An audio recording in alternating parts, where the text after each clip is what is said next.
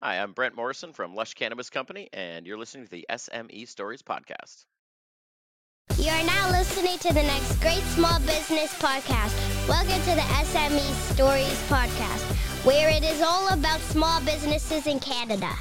And here's your host, Ken Alfred. Hey, everybody. Thanks for on the show. We got a great episode today with Brent Morrison. Now, Brent Morrison is the owner and founder of Lush Cannabis Co. Lush Cannabis Co. is a biologically minded Canadian organic cannabis company. Now, a little bit about Brent. Originally from Cobourg, Ontario, he currently lives in Peterborough. He graduated from Western University with a BA in History and Philosophy and a Bachelor of Education. He later graduated from Trent University with honors in Bachelor of Science, specifically talking about cognitive psychology. In between those degrees, he decided to also spend time teaching in South Korea and then return to write course books for Oxford seminars before he decided to go back to school. Now, the goal was to actually pursue a PhD at uh, U- UBC and graduate from Trent, but he decided to change his mind and decided to go to physiotherapy. Now, he didn't get in on his first application, so he decided to take a year off to travel throughout Southeast Asia, the Middle East, and Europe before returning home and reapplying. Then, while on the waiting list for Queen's University, he was offered an opportunity to help open a Medicine Wheel Natural Healing, the second Indigenous cannabis dispensary in Canada, a year before cannabis was legalized. This was his, the beginning for his journey in the cannabis field, and later turned ex- he turned down his acceptance to Queen's University to pursue work in the cannabis industry. Now, he left the medicinal wheel back in 2020 and began working on opening up his own shop, which we did back in 2022, and a second store opening up in February 2023. So, this is going to be a very interesting show today, guys. We're going to be going into the cannabis space, which I don't think any we've done before. And I'm looking forward to hearing some of the stories that Brent has. So, sit back and absorb. All right, here we go. Nice. All right, guys, we have Brent Morrison from Lush Cannabis Co. Brent, how you doing? Hello there. Doing all right. Good man. I am doing good. Excellent. It's actually the weather is still cold, but the snow is slowly melting here in Ontario. But it it gives, it gives us, us hope. hope. Yes, I mean I'm good with the snowblower being done for the season. I'm okay waiting till December to use it. But uh, I I'd be happy with uh, a, a snowfall r- span from like a week before Christmas to a week after New Year's. That's what I keep saying in my podcast. I bet some one of my listeners is going to call it out because I mentioned that re- several that over several episodes before. I said that's kind of like where I want it. Although I don't know about a week, I might say December the twenty third, and then melt everything by Boxing Day. and then you get the white crisp, I'm and then you, you get to use your snowblower at least once or twice, and then you're then you're good to go. But uh, no, that, that, that's great. So, all right, so Lush Cannabis Co. What's your story? Yes, sir. Oh boy! All right. Um, so yeah, Lush Cannabis. Uh, we we now have two stores. Um, we opened our first store in February of 2022 in Cavan, Ontario, which is uh, just outside of Peterborough. Uh, it's just off Highway 115, about 15 minutes from uh, from downtown Peterborough. Um, and then yeah, we opened our second location almost exactly a year later. It was on February 24th of, of 2023, uh, and that one is is in the the downtown area of Peterborough. Um, yeah, the the business. Um, I don't know how much do you want. Do you want me, how much do you as want me much as you're comfortable talking about, Brent. sure, I guess I can just take you on on the journey of how we got where we are. Um, so the the business came up. Um, there's a, a, few partners involved in it, and all of us have some experience working in the cannabis industry in, in various uh, capacities, um, and just had a, a mutual interest in, in, doing something together to work on this. Um, so started scouting locations back late 2021, or actually probably mid 2021 started scouting different locations i had found something in the town of millbrook which is near cavan just outside of peterborough uh, it's a small corner store location kind of thing and it was like oh that could work you know i could just work there on my own kind of thing like a small small shop. Um, and i called the realtor um, and he expressed to me that like well you want to know what, what we were going to do. I said cannabis? He's like no no hold on let me call you back. I was like all right.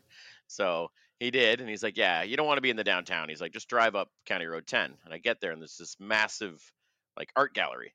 I was like oh yeah no we can't be with another business. It has to be separate. Uh, he's like, no, the gallery's moving out. You can take the whole building, and it's like 2,600 wow. square feet. Uh, it's massive. Um, so I was like, well, yeah, it's it's it's. Eh, we really want to connect, like you know, cannabis is a plant, and I'm I'm very much a, a nature enthusiast. Uh, so we wanted to really like organic, natural vibe to the store. This place already had like uh, a lot of cut beams and things like that. It was really well done as an art gallery, so it just fit perfectly style wise. Um, and uh, being like in a standalone building, we have space. We've run like different events outside. We've had live music. Uh, just being able to have the room to do that really allowed us to to do a lot of cool things that a lot of other cannabis stores are unable to do. Um, so with that and the, its location on a pretty major cottage route, super busy intersection, a gas station and LCBO across the road. So like one stop shop if you're on your way to the cottage, get gas, get booze, get weed, and away you go. Um, yeah, and it's just kind of it's, it's worked so out great. explain, can you backtrack for a second. Of you said you didn't want to share the building. Was there any particular reason why, or was it just you wanted your really Oh. own your fully owned space with all that stuff? I I just misunderstood him. I thought the art gallery was staying and that we would have like space in the Oh, gallery okay. to sell it. And I was like, well, the yeah, the the the AGCO wouldn't allow that. Um, but yeah, we could have had, and I've I've still thought like there is an upstairs to the building. Right now is just an office and sort of a workspace. Um, eventually, my plan would is to open a, a mushroom themed cafe. Not necessarily psilocybin mushrooms; they're not they're not legalized yet. But there's like lion's mane and turkey tail and reishi and and all these great medicinal mushrooms. Um, and there's a growing interest in mushrooms as as a whole field. Uh, so I would like to one day open a, a cafe with that, with the idea of you know if psilocybin ever becomes legalized, then we can maybe incorporate that. So you've got your cannabis So, ex- Um, so explain but- to the listeners as well. So you said you want to start a thing with mushrooms, especially. Do we know how far away we are to get it legalized? Like, because I know it took a while to get cannabis legalized here, at least here in Canada and Ontario, which is where we're from right now. Mm, it did take some time, and a lot of that is, you know, the the regulatory apparatus moves slowly, um, and they're also very cautious. You know, the with cannabis, uh, you know, there's a lot of concerns whether whether founded or not. I mean, we've we've all endured like hundred years of propaganda about how the devil's lettuce will ruin your life, um, but uh, you know, that's that's not necessarily true. But when they legalized cannabis, they want to be very careful with access, uh, kids getting access to it, uh, the safety, how potent will it be, and all that sort of thing those concerns are like an order of magnitude higher when it comes to things like Uh-huh. mushrooms. Um, you know, the the the idea like a kid might get into some edibles edibles and they might eat, you know, 10 or a couple 100 milligrams of, of THC. Okay, well they're they're going to get sleepy and not maybe not feel quite right for a little while, but they'll be fine. Um, I don't have any kids, but I don't think I would feel very comfortable if my kid got into like a couple grams of mushrooms. You know, that's that's a whole different life changing experience. I don't think it should be illegal for adults to partake in that, but setting the industry up in a way that that allows adults to to freely partake in something like psilocybin mushrooms or other um, psychedelic mushrooms um, is it's important to have those safeguards in place, and I think that's what will what will take a lot of time. Right now, they've legalized it. Um, some therapeutic uses are starting to see um, some opportunity. They've legalized it for uh, like end of life scenarios, um, which to me that's silly. Like if, if you're on your deathbed, you should be able to do whatever you want. um, uh, I don't think there should be anybody telling you like, no, it's too dangerous for you to have. Could it get drug," any worse? right there, gonna die deathbed already. yeah yeah um, so my, my guess is over the next five years we'll see some significant moves in that direction how it all looks how it shakes out uh, i don't know uh, but you're already seeing like you know stores kind of like they did with cannabis just taking that stand you know downtown toronto has a couple like stores that sell mushrooms openly um, and just like the old cannabis shops they'll be shut down they'll reopen they'll be shut down they'll reopen and and that's kind of it's those people that took that legal stand and, and put themselves and their livelihoods at risk that drove things forward. Um, so yeah, Like, how expensive is it to actually like to continuously close down and open up for those who are doing that? Like, isn't that like a, uh, you know, I think to the average person who's maybe wanting to think about starting their own business, whether it's in cannabis, mushrooms, or even anything, right? The idea of starting up, Mhm. they're like, they're going to have to probably shell out a lot of money just to get something, whether it's, you know, finding a brick and mortar location or starting something. So, isn't that expensive for these guys Mhm. to start and stop? Okay. Very much so. Like when I think of you know all the um, the raids and stuff that have happened in Hamilton Toronto and that uh, pre-legalization and post-legalization, where they'll come, there might not end up being any charges, but they'll like confiscate all the stock and cash on hand, um, and then or there might be charges pending, and the people just go ahead and reopen. And I think to myself like we're legal, so that's not a risk. But if somebody came and took everything from the store. I don't know if I can reopen anytime soon. Like it's that's a major hit. Um, so I, I don't know how they do it. I do suspect the ones that are operating outside of the the regulatory sphere, their profit margins are obviously considerably higher. That so they they, probably have some Yeah. cash banked. Yeah, they they they have the capital behind them to do that. Uh, but I can't imagine if you if that happens a couple of times in a row, it's got to yeah, be crippling. exactly. So, anyways, back back to you, back to Lush Cannabis. So, so what got you into the whole cannabis space altogether? Because I think I remember in the intro you sent me here, you started off. This wasn't the original plan. Explain to the listeners what the original plan was. my my original plan has has, has shifted many times. Um, so I originally uh, I'm from Cobourg, Ontario, um, and I graduated high school. I went uh, my guidance counselors. I was actually looking into maybe being an electrician, and my guidance counselors like, no, no, you should be a teacher. There's lots of jobs coming for teachers. So I was like, all right, I like that. Um, so I went to Western. I got uh, studied history and philosophy, and then applied to teachers college. Um, and then uh, yeah, I graduated from there, and then I decided to take some time and go teach abroad. So I went to South Korea, taught English for uh, what was going to be a six month plan, turned out to be two and a half years over three years because I just had a great time. Um, and then I came back, and all those teaching jobs that uh, my guidance counselors in high school said they were going to be everywhere, there were none. None. uh, none. So uh, I got a job working in Kingston, Ontario, for a company called Oxford Seminars. We do um, test preparation. So we train teachers to teach English abroad, as well as uh, test prep for things like the LSAT, the MCAT, the GRE, some of the graduate school programs that you have to write an entrance exam. Um, so just writing course books and things like that. So I was doing that, um, and through my research for a, a book on teaching English to children, I delved into some of the neuropsychology of, of how language is learned and processed, and that re-sparked my interest in psychology. So I, I applied to Trent University um, to go back to study psych with the intention of, of perhaps pursuing like uh, research or something like that in that. Um, and then as life goes, that that idea sort of changed. I talked to some professors about their their job. I, I find the field fascinating, uh, but a lot of profs commented to me that that's a job that you go where the work is. You don't necessarily have a say in where you're going to live or how it's going to work because professorships are so Oh. rare, um, and people tend to have them late into life. There's not a lot of turnover, so I was like, oh, that's like one of the profs I talked to, for example. He and his wife both graduated from the University of California, San Francisco, and she got a job in Wisconsin, and he got a job in Peterborough, Ontario. And they're just trying to make their life work, and I'm like, that doesn't Wow. sound like what No, I you- no. I bet you most people don't even know So- that. Like when you, for those who are thinking of becoming a professor, they're just thinking, "Oh, okay, there's a job opening. You're just going to go." But who's to say? You, you, got to go where the job is, and uh, if that's what you want to do yeah yeah um, so then just you know rethinking what i would like to do i i, I had uh, i got involved in a physiotherapy uh, study at queens i had an ankle injury and just pure luck while i was in the emergency room someone overheard me say it was for an ankle he's like i'm from the queens school of uh, physical therapy and we're doing a study on ankle uh, rehabilitation. Would you like to be a part of it? So I got a bunch of free physiotherapy. It actually worked really well, um, and that got me thinking. Like, man, I like helping people heal. I'm interested in the body and all that. So I looked into physical therapy, and then as as life goes, I applied. I, I didn't get in the first time, so I took a year off to go travel. Uh, so that's something I love to do.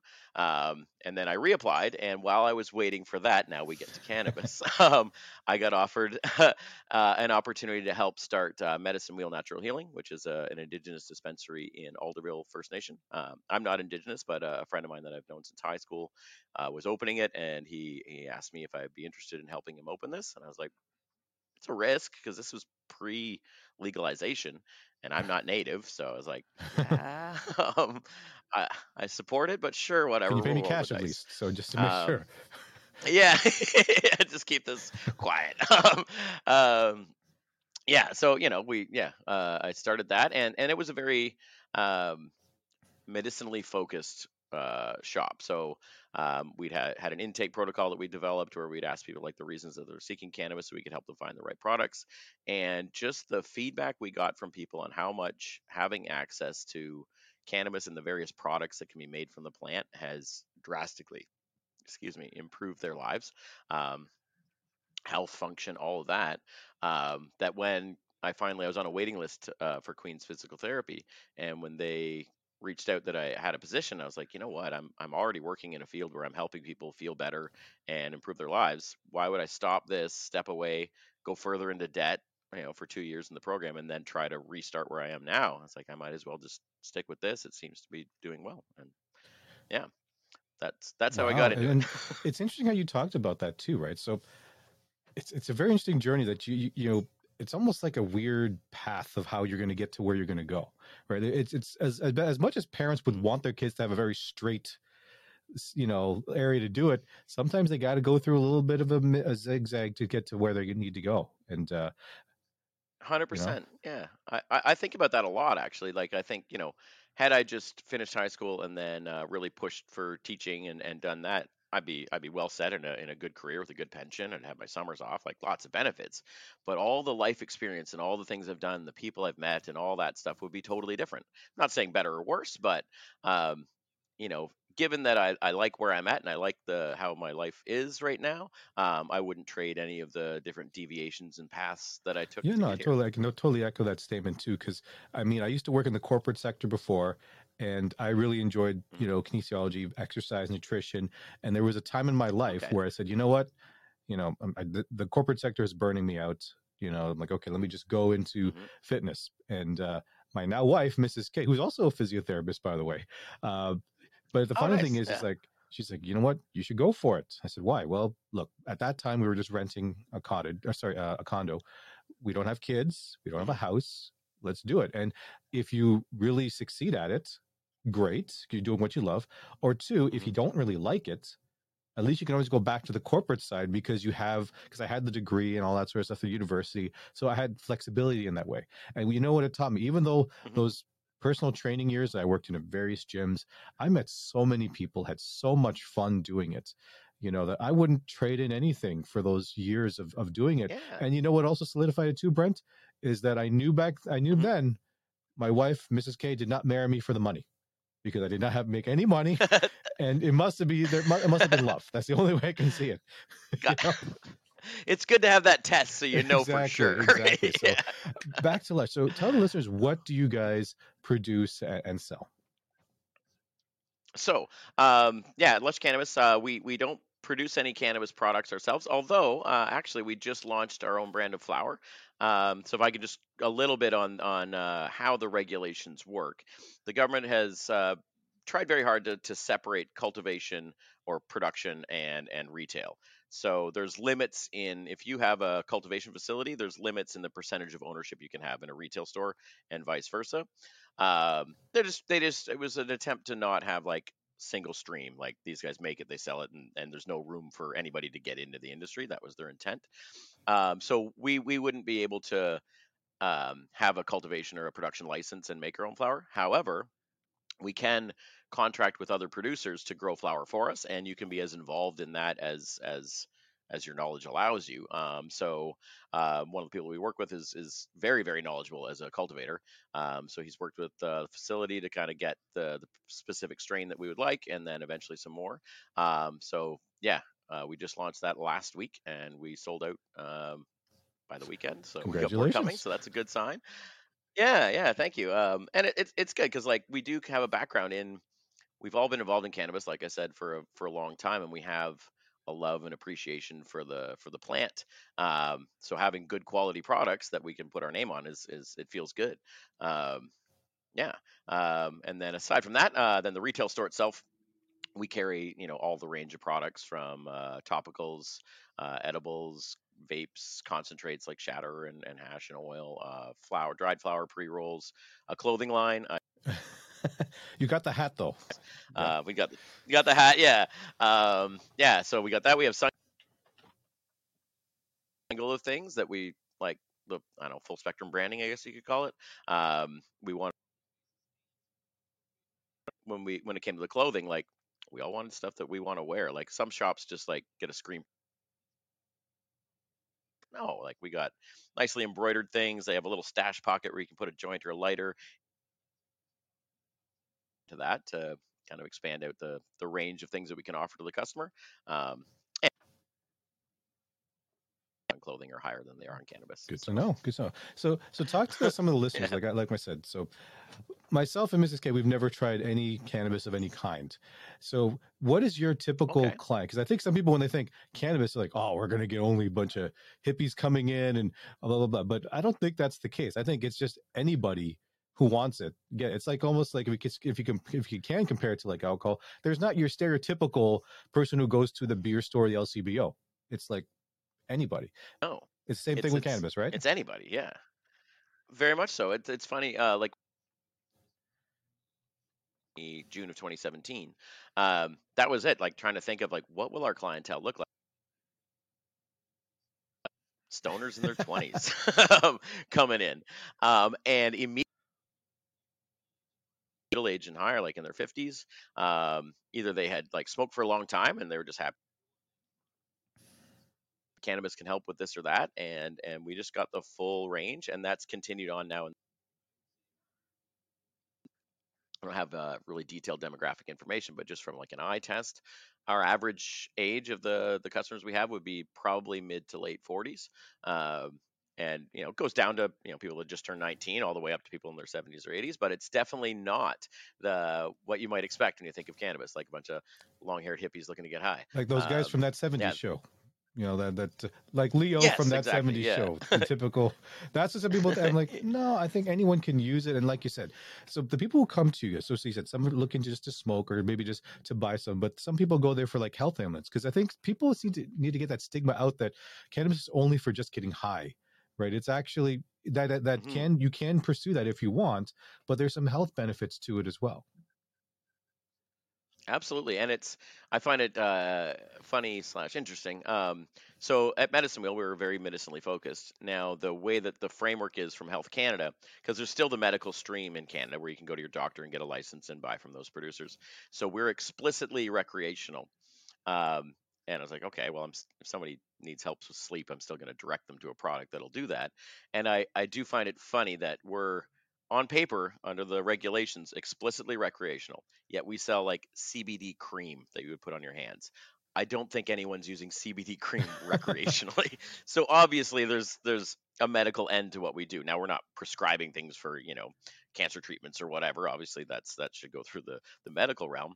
But just with the products that are available on the market, there's things that can help with sleep, with anxiety, with uh, pain, inflammation, um, skin problems, all kinds of things like that uh, that that don't have to involve getting high. Like there's there's topicals and oils and edibles and things that um, a, a range of new not new cannabinoids, but cannabinoids that are new to the market um, are being explored that have these great effects that are non-psychoactive. You know, something like um, we've heard of CBD and THC and and and how they affect you. So THC um, is the part that gets you high. Um, if that's what you're looking for, then look for some THC in there. But um, it also, you know, it's a it's a pain reliever. Um, it has some other benefits as well. CBD is great for uh, reducing stress and anxiety. I find if I take CBD before bed, I have a really restful sleep. Um, and then things like CBN is similar to CBD, but it's more sedative, so it's more likely to make you drowsy. So there's products that are just CBD and CBN, so you won't get high, but it'll help you help you fall asleep. Um, and then on the other side, there's other things like CBG, which um, just a bit of plant how the plant develops here. So as the plant's growing, the the first thing it produces is CBG, and that differentiates into CBD, THC, CBC, all of the different cannabinoids. And then at the end of that cycle, all of those things will degrade into CBN. So if you have really old weed that's just been sitting out for a long time, probably a lot of the other cannabinoids have changed into CBN, so it's going to make you more sleepy than if that weed was really fresh. Um, so harvesting the plant early and getting the CBG, it has like a mood boosting, uplifting effect. Um, so yeah, there's all these different things that that uh, we're seeing more and more of. We're seeing them in different combinations that produce different effects that people may seek, and and uh, I- I think we're only scratching the beginning of of where Wow, this it's pretty go. good to know. And so, so you said you have two locations right now. How big is your current workforce right now? Currently, we employ. Uh, I'd have to count here. So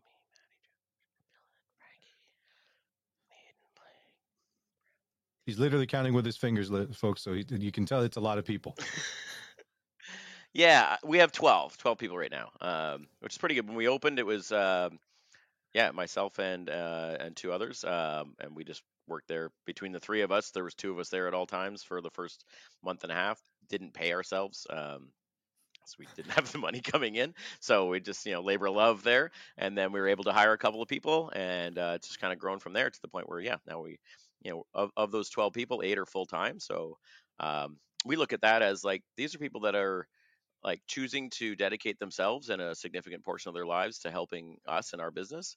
And in exchange, like we have some, um, we owe them for that. So it, it's a very reciprocal uh, uh, relationship that we have with the people that, that work with us. We we definitely see it as as a team kind of environment, and like you know, we we have to make sure that we're paying you fairly so that you can you know uh, put food on the table. You might have kids, Mhm. might have whatever. So um, yeah, we we really strive to. I've worked in retail as a part time job since high school, and it's a terrible industry to work in. Um, you get abused by customers. It's very draining, and you're paid minimum wage. Basically, that's it. Um, you're you're just disposable things, and and opening a retail store. The only way that I would be interested in doing that is to not have it be that way. Uh, Make it treat people right. different than than what the standard model is too. Because I remember I used to work at Old Navy back when I was younger too, my early twenties, and uh, I was just asking for a raise, and I didn't know any better. It was like early 20s so like I think I was getting paid eight dollars and ten cents an hour, and they're saying, "Ken, Yeah. here, well, thank you for your performance. We'll bump you to eight twenty. Like, All right, thanks. That's four, four, bucks, a week." I was like, week.